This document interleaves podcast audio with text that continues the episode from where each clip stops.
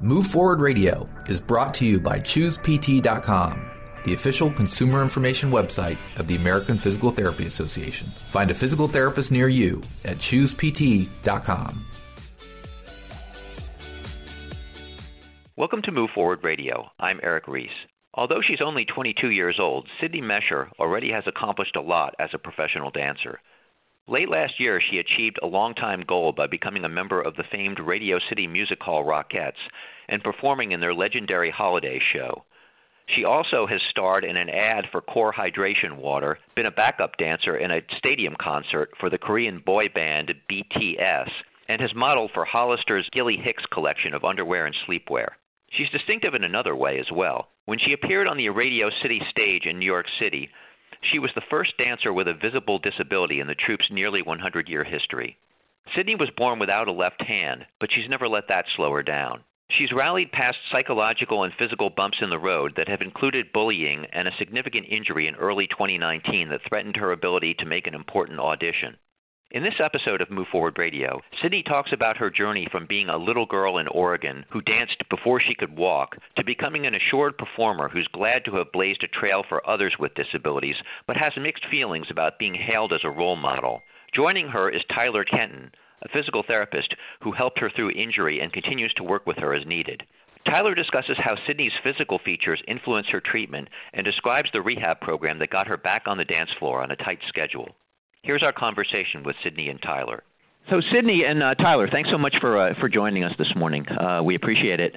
Uh, Sydney, my background is in print journalism. As a, as a former newspaper reporter and in my uh, subsequent work with nonprofit organizations, in, including uh, the American Physical Therapy Association, I've always been all about objectivity and keeping myself completely out of the story. But I, but I feel compelled to step outside of that role a little bit in your case because you and I have something in common, and, and that commonality is going to influence a couple of the questions that I ask you. I'm much older than you are. I don't dance uh, pretty much at all. God knows I was never a threat to make any dance troupe, but like you, uh, I was born without a hand hand. In my case, it's the right that's missing, as opposed to your uh, missing your left hand. So between us, we've got a full set. Anyway, in uh, reading articles about you, I was struck by a couple of things. One was the fact that you got made fun of in school because you looked different, and another was that your parents were were totally accepting and encouraged you to think of yourself as being no different from anyone else. My parents were the same way, even back in the dark ages of the 1960s and early 70s, when when I was in high school and, and middle school, and when social attitudes uh, toward disability weren't exactly what you'd call enlightened. So I faced occasional taunts from other kids as well, and I, I but I found that the solid grounding, the acceptance, the love that I received at home went a long way toward helping me cope with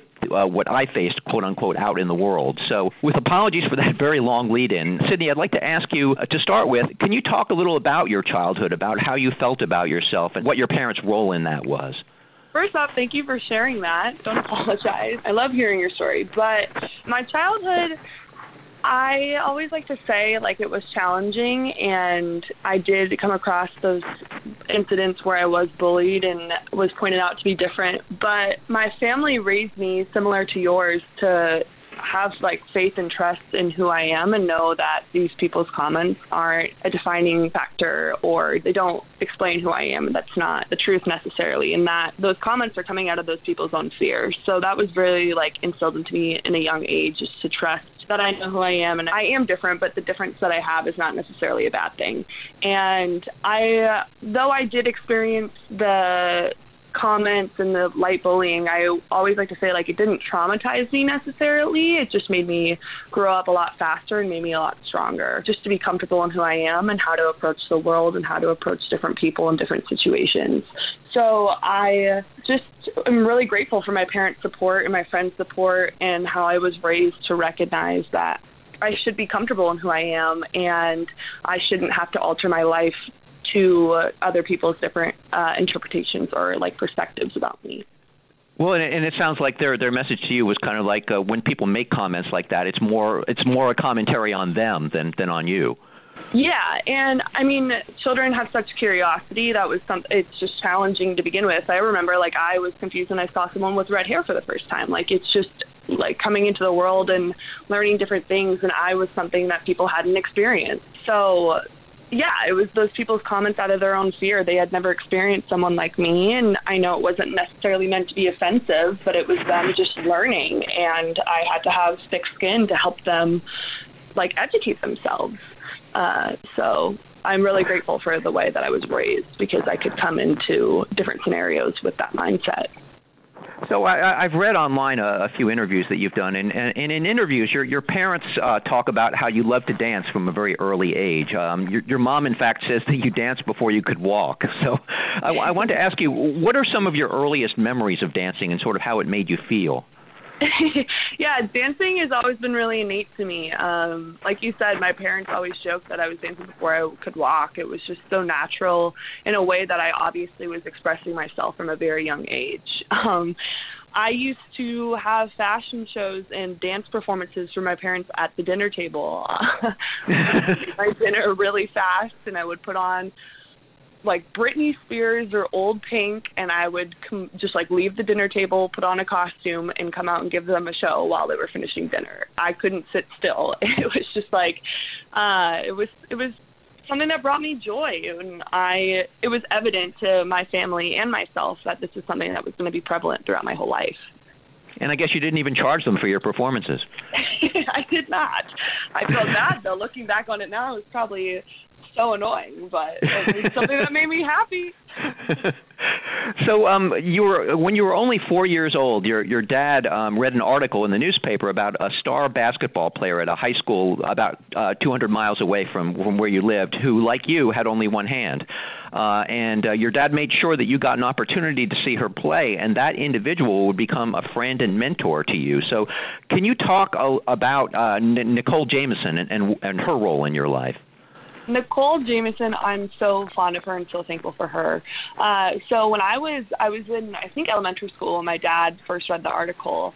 Uh, Nicole lived in Condon, Oregon, and I'm from Portland, so it was a couple hours away. And she had had this article about her being an amazing basketball player, like you said, and she had one hand. And this is, I mean, when I was growing up, I didn't have social media at the time still, and so meeting people or finding people like me was very difficult because you're limited to your uh, bubble that you're in, and there was no one like me in my bubble. And I, so having this opportunity, even though Nicole was technically far, she was so close in a sense, and so my dad was very, very determined to have us meet.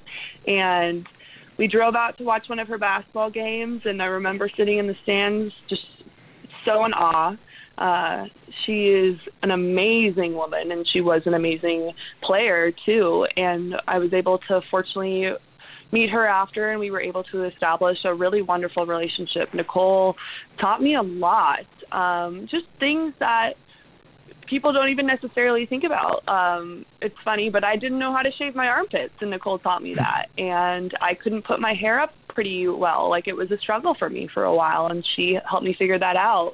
Um, so she kind of introduced me to a lot of very important everyday things, and she also just became such a dear friend. Uh, I love Nicole. We talk every so often. Um, she's a great mom now, and I'm just like I'm so thankful for her, and I'm really grateful that uh, we had that opportunity and privilege to meet and then grow a relationship later on in life.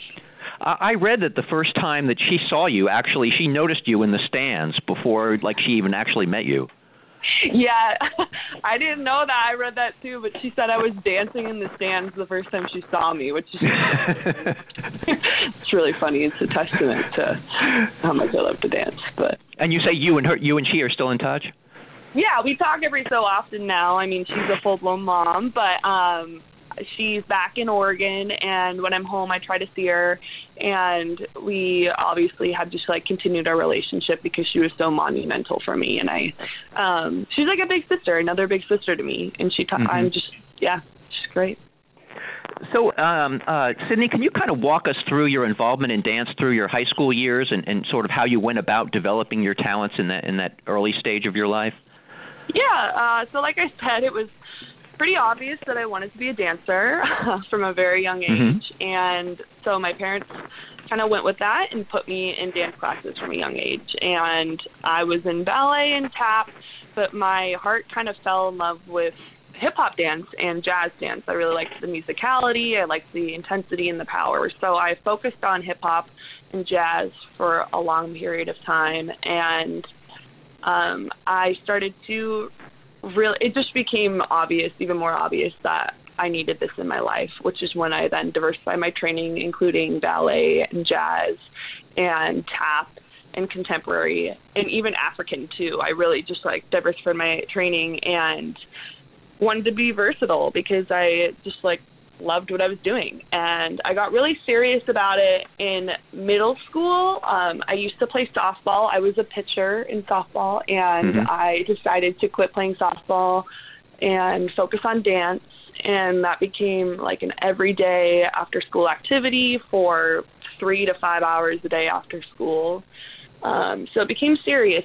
And then in high school, I decided to transfer to the Performing Arts High School in the area my junior year, um, which meant I was leaving my friends, my familiarity, my teachers, my academics, all those things, and really wanted to focus on dance. And that was, I like to say, like that was a crystallizing moment for me where I decided that I was going to make the sacrifices that I needed to do to make this a profession. Um, and I learned so much by going to that performing arts high school.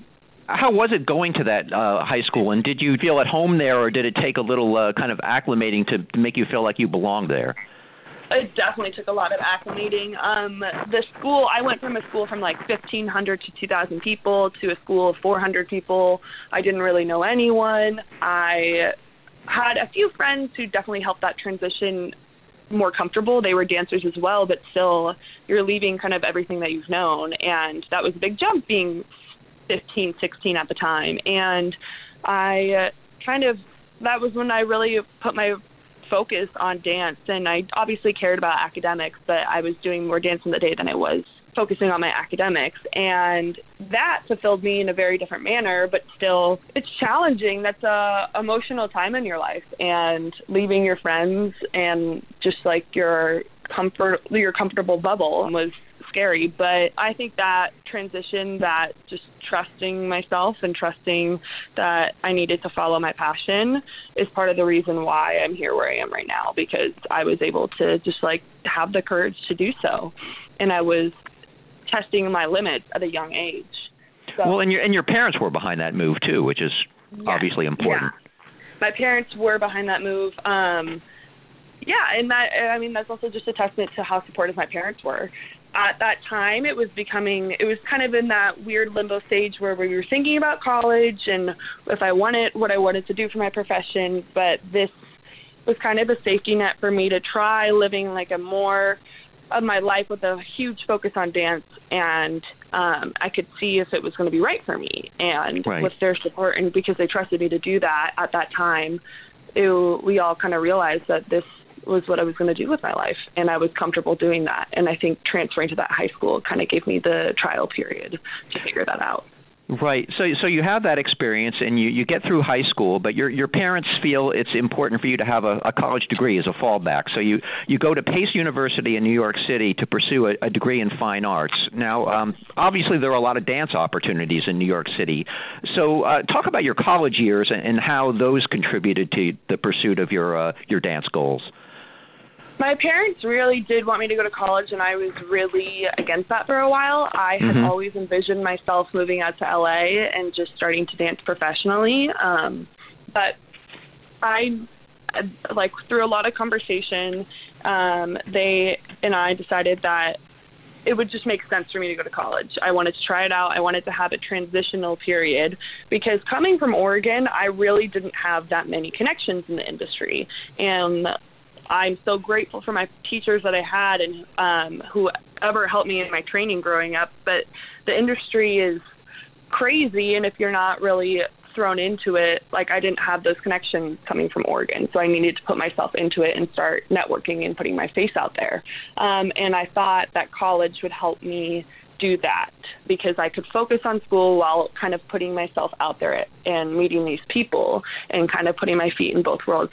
And I think uh, just through a lot of discussion and different auditions and figuring out what school was right for me, I decided to go to Pace University in New York. And I was so apprehensive about moving to New York because it was so far away from Oregon. But right. I am so grateful that I went to Pace. Um, the professors there, the creative director of the program, Rhonda Miller, um, completely convinced me and she just kind of took me under her wing and taught me so much and like I really think that a lot of the things that I've received in my career are because I went to Pace uh because I was able to kind of put myself out there and start meeting these people in the industry while still still being at school and still training.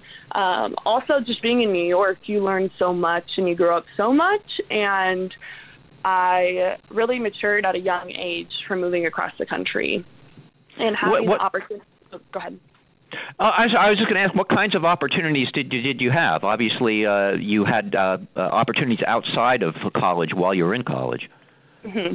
So yeah, being in New York, you have so many opportunities. You can go see a Broadway show on a random night, and that is a privilege in itself because you're learning, you're seeing what's working out there, you're getting to see what's relevant right now. And um, I really took advantage of being in New York. I was taking classes from choreographers who are choreographing on Broadway or choreographing different tours with different artists and music videos. And so I was really making an effort to utilize my time in New York City while in school to start making these connections. And I was able to get an agent in my sophomore year of college, which a lot of people don't do until they graduate college. So I started building, like I said, building those relationships and having that agent before I graduated gave me a lot of just comfort because I had already accomplished something that I knew was going to be very necessary um, for when I finished my degree. And that's just because I took advantage of the time and the people that New York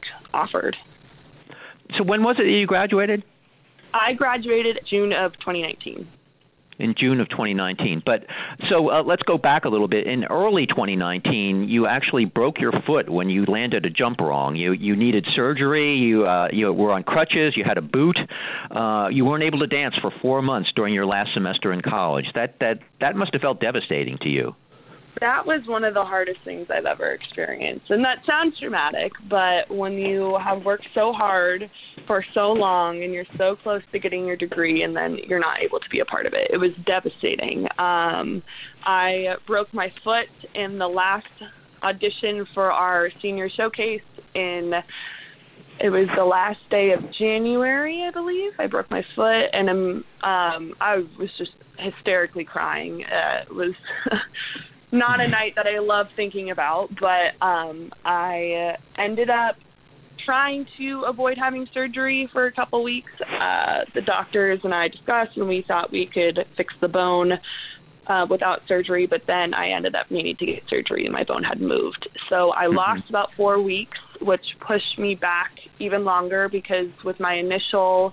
recovery plan, I was hoping to be able to be a part of my senior showcase because those four weeks I would have been able to really like rehab and get back to my full strength and rehearse, but unfortunately I lost that time. Um, and so after getting surgery, I was on crutches for I think two months then, two to three months. And being on crutches is awful to begin with. But then being on crutches with one hand in New York City when it's snowing is another experience in itself. yeah. Um I that was the first time that I really faced and I'll I like to say this openly like that was the first time I really faced challenges with my hand because I was trying to hop around my apartment but I could only use one hand to really hold on to things or grab something so like I couldn't carry my food to my table to sit and eat. I had to eat at the counter, or just different things that I had never really faced issues with before. And right. um, I really had to reteach myself a lot and really fight through a lot of challenges, and that was very challenging. Um, I figured out crutches.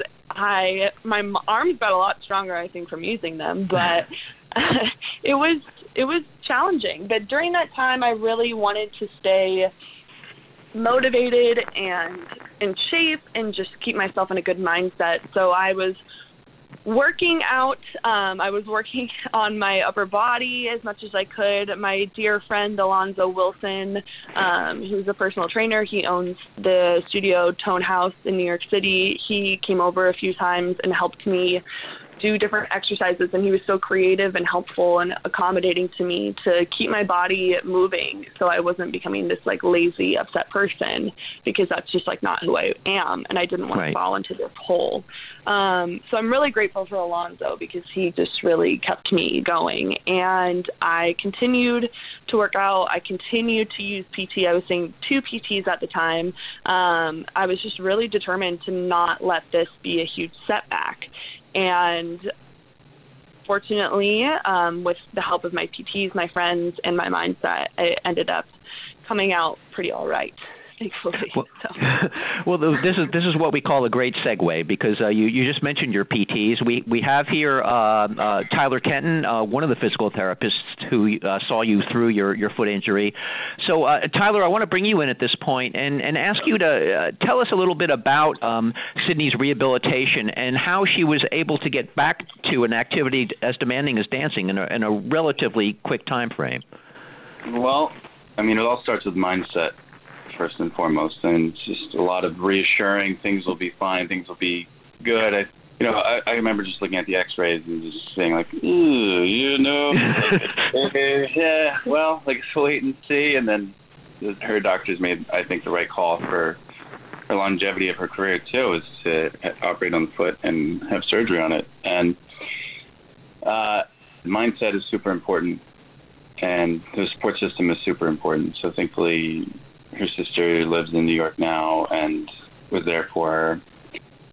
Bringing bringing the patient back to like a centered place is is really important. Just it's it's easy to get kind of caught up in what's happening in that moment, but realistically, you know, and it was going to be tough, but somebody as talented as Sydney, uh, it's it was entirely possible. But I'm trained in something called blood flow restriction training, which is the primary intervention that we used. It's basically uh, it's like a think of like a, a blood pressure cuff. Whenever you go get your physical, you get your blood pressure taken by your doctor. It's something you can put around your leg, and it includes some of the uh, oxygenated blood to your lower extremity, which sounds pretty hardcore and pretty extreme, but it has an, a therapeutic effect that has all sorts of um, basically a myriad of effects that Sydney Sydney was a perfect candidate for it because we were focused on the bone healing but we couldn't bear a ton of weight on that foot. So that's a really that's a really tricky situation because something like dancing, obviously you're on your feet. You want to make it as functional, you know, the PT as functional as possible. But you also have to keep in mind the tissue healing and there's a lot of things to manage. So mindset, bone healing, trying to keep her legs as strong as possible. And then there's the other consideration of well, there's obviously going to be a big imbalance, a large imbalance in her body because she's so right hand dominant. So, what I tend to find is that there's a pattern where if you're very right hand dominant, I see this in a lot of people who work office jobs, desk jobs, they use the mouse all the time, you know, 8, 10, 12 hours a day. Uh, it tends to be just a humongous weight shift where their trunk is shifted over to the right side of their body. And when you're without getting into too many of the biomechanics here, when your weight is shifted so far to one side, it's actually going to make different parts of your hip a little weaker. Mm-hmm. And in Sydney's case, she broke the outside of her foot, right, her fifth metatarsal, that had to be operated on. And it's because this is my hypothesis and what we worked on in PT. Once we were mm-hmm. able to weight bear effectively again, you know, strengthening her lateral hip was super important because if you think about supporting all of your body weight onto that little bone on the outside of your foot, it's just it's impossible. It's just not a realistic expectation. So we had to really work on getting her hip stronger and being able to bear weight and being able to connect her foot and her hip together. A quick break to encourage you to move. Physical activity is associated with a reduced risk of chronic disease, not to mention improved bone health, cognitive function, weight control, and overall quality of life. Simply put, more movement is the gateway to better health. Need some help to get going? Physical therapists are movement experts who use exercise, hands on care, and patient education to help you meet your goals. You can contact a PT directly for an evaluation. Learn more and find a physical therapist near you at choosept.com. So you're trying to get Sydney not only back to activity, but back to an, an incredibly demanding activity like like dancing. And and uh, so I wanted to ask you, what was the sort of the, the ramping up process like, where you're where you're actually getting her uh, in shape to to actually be able to dance and dance in a in a competitive dance atmosphere as well. Right. Yeah, and not you know not just dancing, but like the one of the highest levels you can perform. Exactly.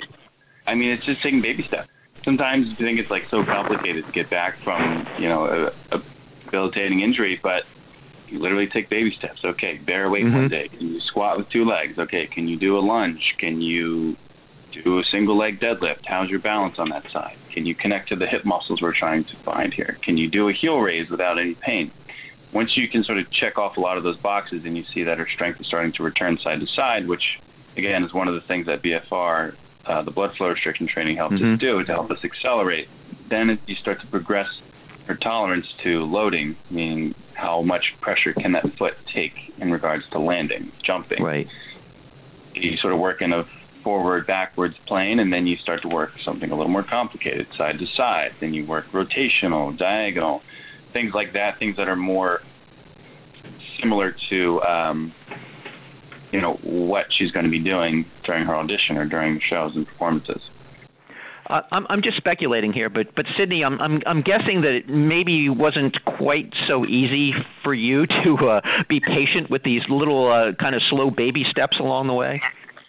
Yeah, that is a fair assumption. Um, I was very eager to get back into just dancing and having my full strength back. Um, the setback I uh, try to appreciate and like set like settle into it as much as possible and learn as much as I could. But at the end of the day, I just needed to be back where I was. That was where I needed. I just that was my goal, and that's all I kind of had tunnel vision for. And so, with the help of Tyler and just like his patience with me and mm-hmm.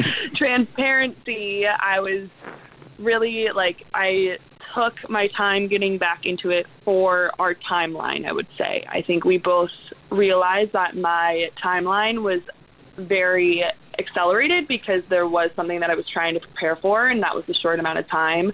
Um, I had an audition about two weeks out of my boot that I really wanted to attend, and I I was just like, what can we do to make this happen? I was comfortable with myself as I knew the movement that I was going to be putting myself into. I knew the environment that I was going to be putting myself into. I wasn't going to just throw myself out in the woods, I would say. I was like I wasn't doing any crazy turns or big leaps or anything like that. So I felt like this was a attainable goal where I didn't think that I would hurt myself again.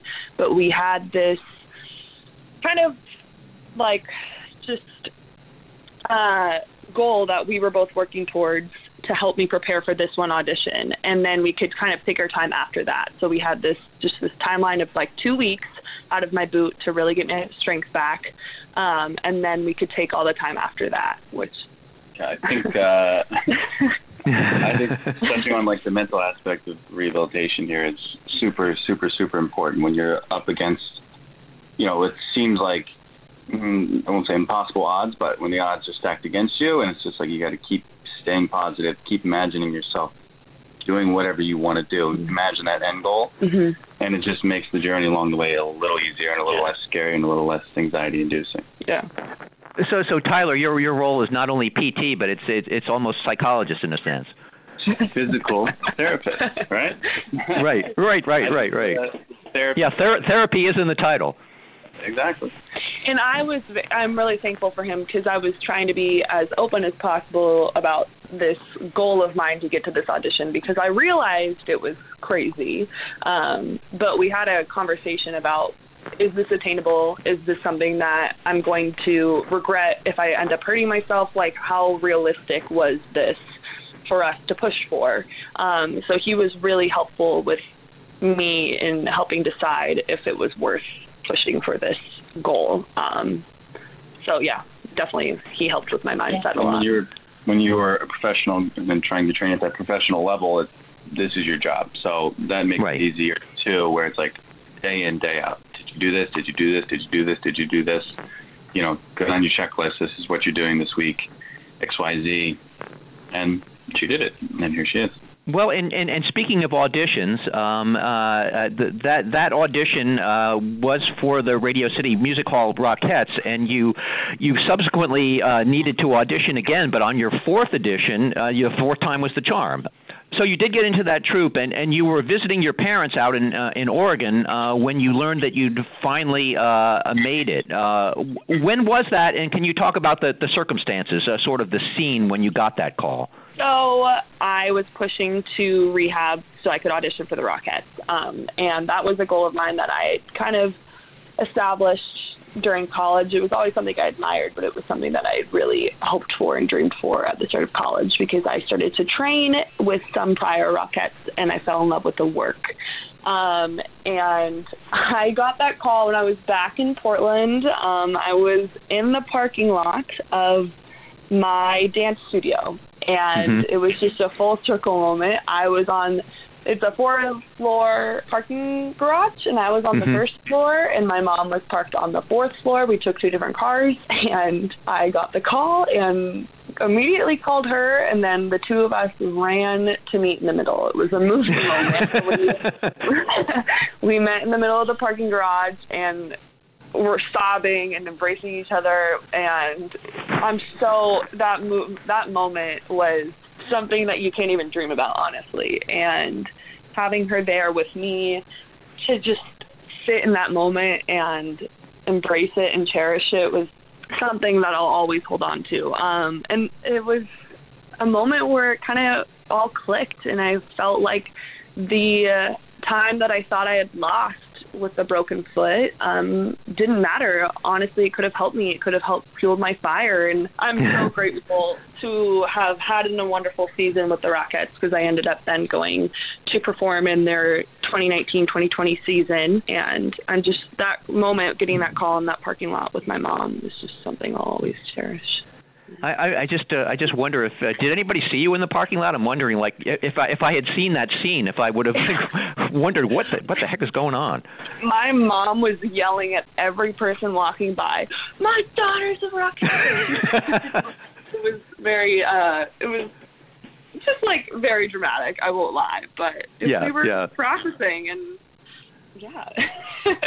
so so, um, you know, and, and parenthetically, when I was a, when I was a kid, my my parents took me uh, to Radio City Music Hall, and we saw the Rockettes, and and I, I was amazed by the precision of the dancers, and I I kind of tend to think of the Rockettes as sort of like when you see synchronized swimmers during the Olympics. It's it's all about that that precision, that timing, that visual perfection in terms of movement. Um, now, you were the first member of uh, the the Rockettes with a visual disability in in its nearly 100 year history. So how difficult or, or not uh, is it for you to make all of those required moves and appear to be in perfect synchronicity with your with your peers in in the Rockettes, uh, Sydney? Um, I honestly just don't even necessarily think about it. I was there to do my job, and my do- job was to dance as a member of the line. And having one hand didn't affect my dancing. Um, I'd worked really hard to be there. I trusted my training. I trusted my ability. And the company and the people a part of Radio City were all so welcoming and very open about if I needed accommodations, they were wanting to make them happen and help me. They were just like very transparent in that conversation. And I'm very grateful for that. But as a dancer, I was just there to do my job, and having one hand didn't affect how I performed. Um, it didn't affect how I executed the movement. There were some minor things that I needed to tweak for costumes and props, but nothing was obvious to the audience member uh, unless you were really distinctly watching me. But a lot of times my parents couldn't even figure it out. So if that says anything about how mm-hmm. just like minute it was at the end of the day. Um, right. I just was there to be a dancer, and of course, it did stand out a little bit because, like you said, like this is the first um, situation in the history of the Rockettes with someone with a visible disability, but I was just there to dance and perform on Radio City as a Rockette, and it wasn't there to be a big statement. I was there to just dance, and I'm very grateful. I'm like that job was just a dream come true. So, uh, uh, Tyler, I want to get back to you. Sydney has continued to see you uh, for physical therapy uh, off and on since that incident with her foot. Can what can you share with us about what she has needed from a physical therapy standpoint to withstand the demands of being a professional dancer and, and, and also just stay safe? Ironically, foot seems to be the least of uh, least of the worries now. oh, is that right? That's what I always find is that if there's something to your foot, your ankle, your knee, something like down the chain, we say, you know, farther mm-hmm. away from your hips and your core, you know, that's really more a symptom of the issue. So it's like I mentioned before, just keeping your hips strong. It's hard when you're dealing with somebody performing at this level. I mean, how many shows a day where you did about 100 shows during the holiday season, right?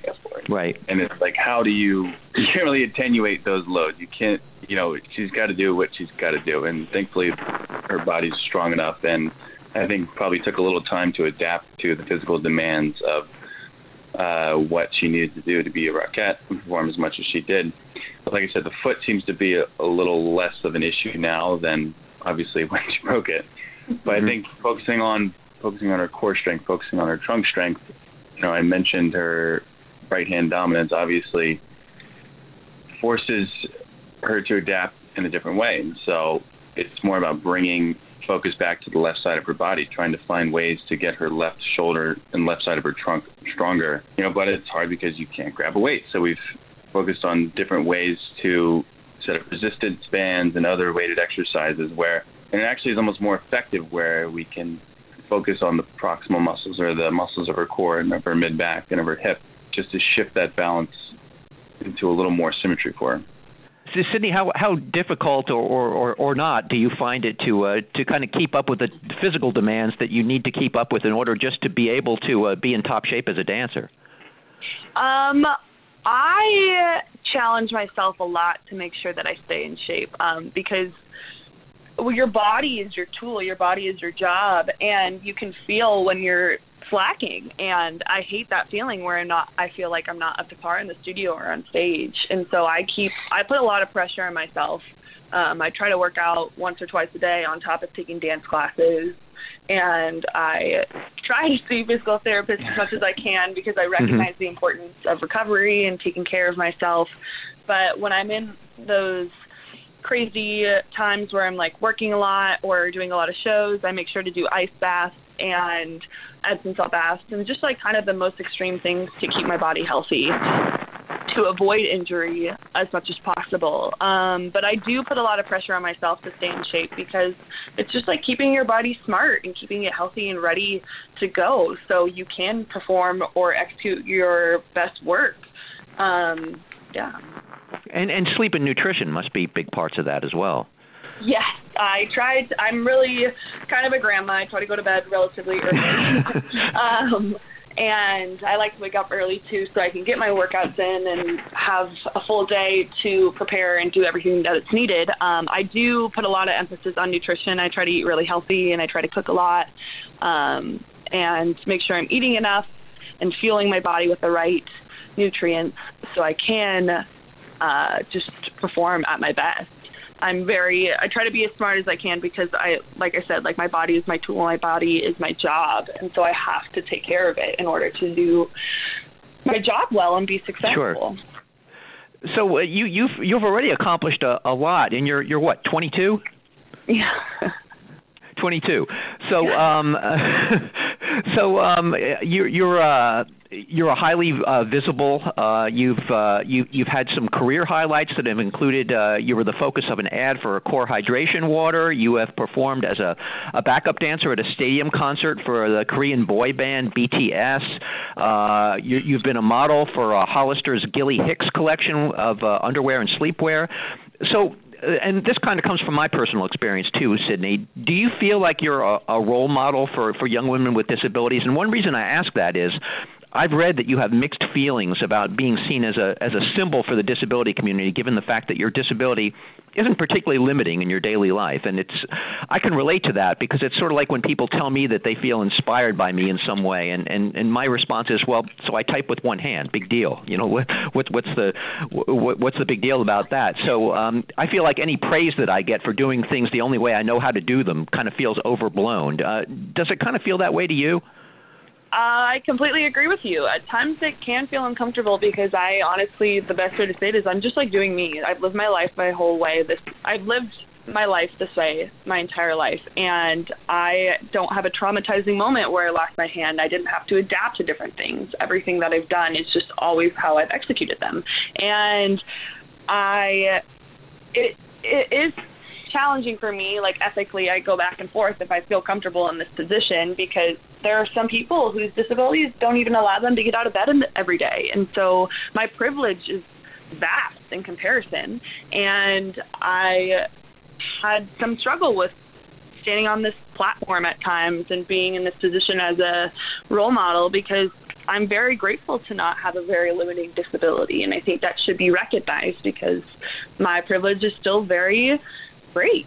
Um, but in the end of the day, it's all about inclusivity and awareness and just opening up that door. And because my disability is not as limiting, I can start this conversation now so the people who do have more of a challenging lifestyle because of their disability um, can have those conversations and use me as a reference and as a just a way to start opening that door in that conversation. I mean, there are people like Ali Stroker, who is an amazing, amazing, talented Broadway performer, and she is in a wheelchair, and she is making incredible strides for the disabled community. But I'm grateful to be in that same conversation because it's something that we sh- it just needs to be talked about. It needs to become the new normal, and I recognize that all the like press and emphasis on it is so astounding because it is different. But I'm just here to help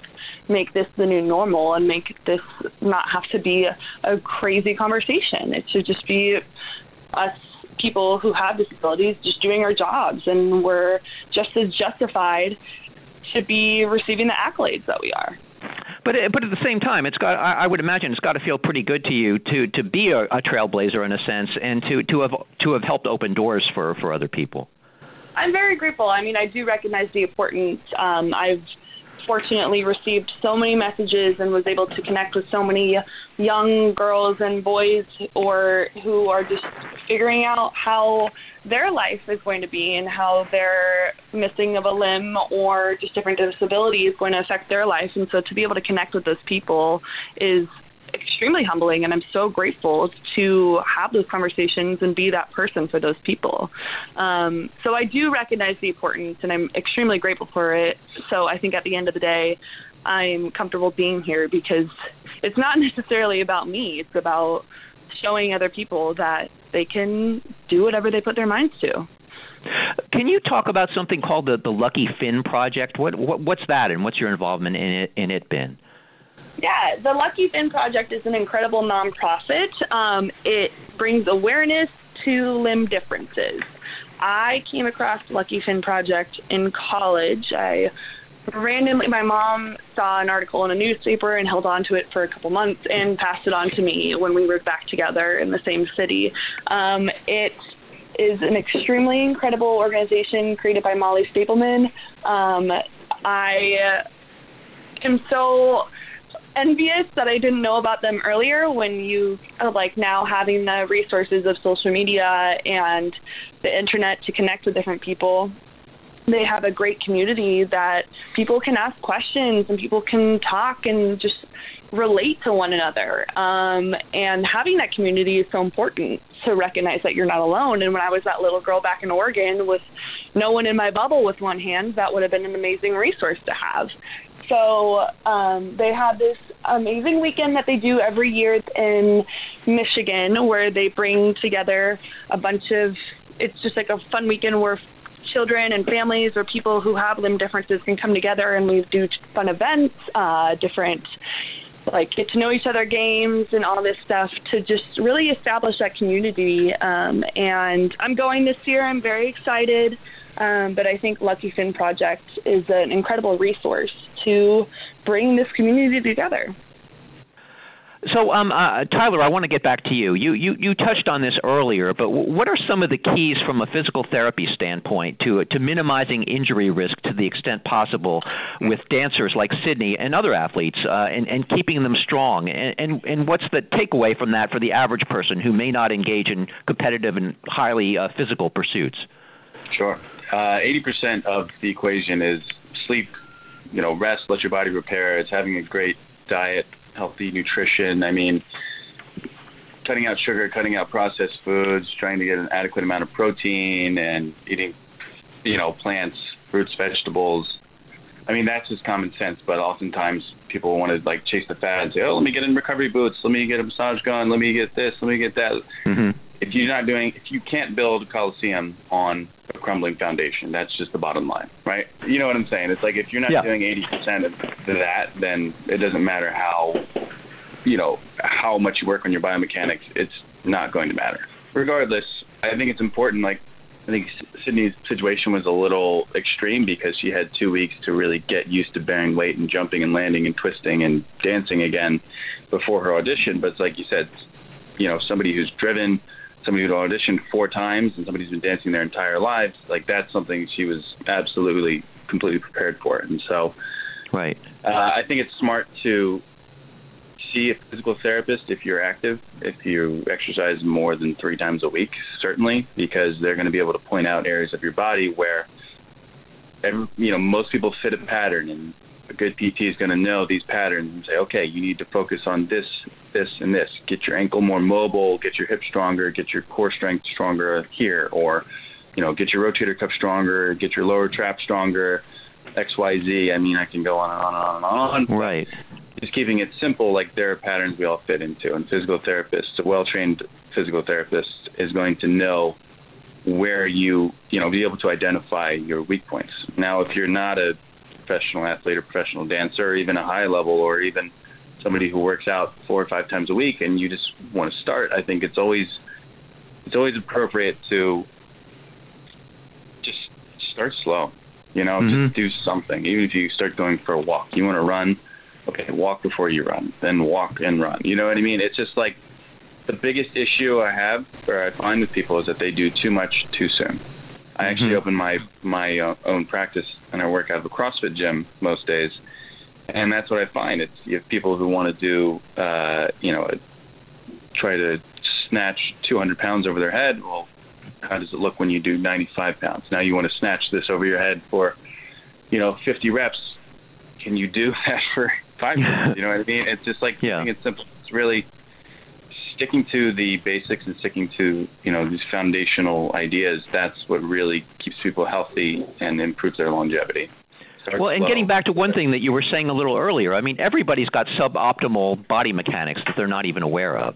Absolutely. I say this to everybody. They ask me about their posture, and I'm saying posture is important. Don't get me wrong, but like it's not everything. It's one factor in the equation. If you're hmm. not doing 80% of what you talked about, sleep, diet, rest, you know, strength training, it doesn't matter as much, Right. But that's absolutely true. Do not strive for perfect symmetry because you will never reach that goal. It's important to stay within a range. If you're slumped over a desk all day and then you try and push weight overhead, you're going to have a bad time. Something's more than likely going to go wrong. But Right. it's having a plan and having a team. I think is important. Now, Sid touched about how her her friend um, and her trainer was so important to her mindset too, and staying active and keeping her upper body strong. I think even working with a personal trainer and just getting a plan in that regard. If you can't go see a physical therapist, is important too. You know, it's really more about promoting movement and longevity and just trying to make sure that you're doing something because you can't go from zero to 100 unless you go from zero to 20. Sydney, last question, and uh, obviously this is easy for me to me to ask, but as as we established, you're you're only 22 years old. You you've accomplished a lot of things already. What's next? Ah, um, that's a great question. I really just really want to focus on still being a professional dancer. That's kind of my tunnel vision right now. I'm fortunate and very grateful to have achieved a lot and have had this pedestal to speak and connect with different people, but I really am just so in love with my craft and what I do, and I would love to continue to work for different artists and travel and do different campaigns and music videos. That's kind of where my mindset is, is because I really just want to accomplish all my dreams, and I'm so grateful for where life has taken me. in this journey and ride has been unexpected, but so overwhelming and I've learned so much and I've grown so much, but I do really want to kind of go back to my roots and just focus on being a dancer and accomplish those dreams of mine. Sydney, uh, Tyler, thanks so much for joining us uh, on Move Forward Radio, and all the best to both of you in your future pursuits. All right. Thank you Thanks so much for having us.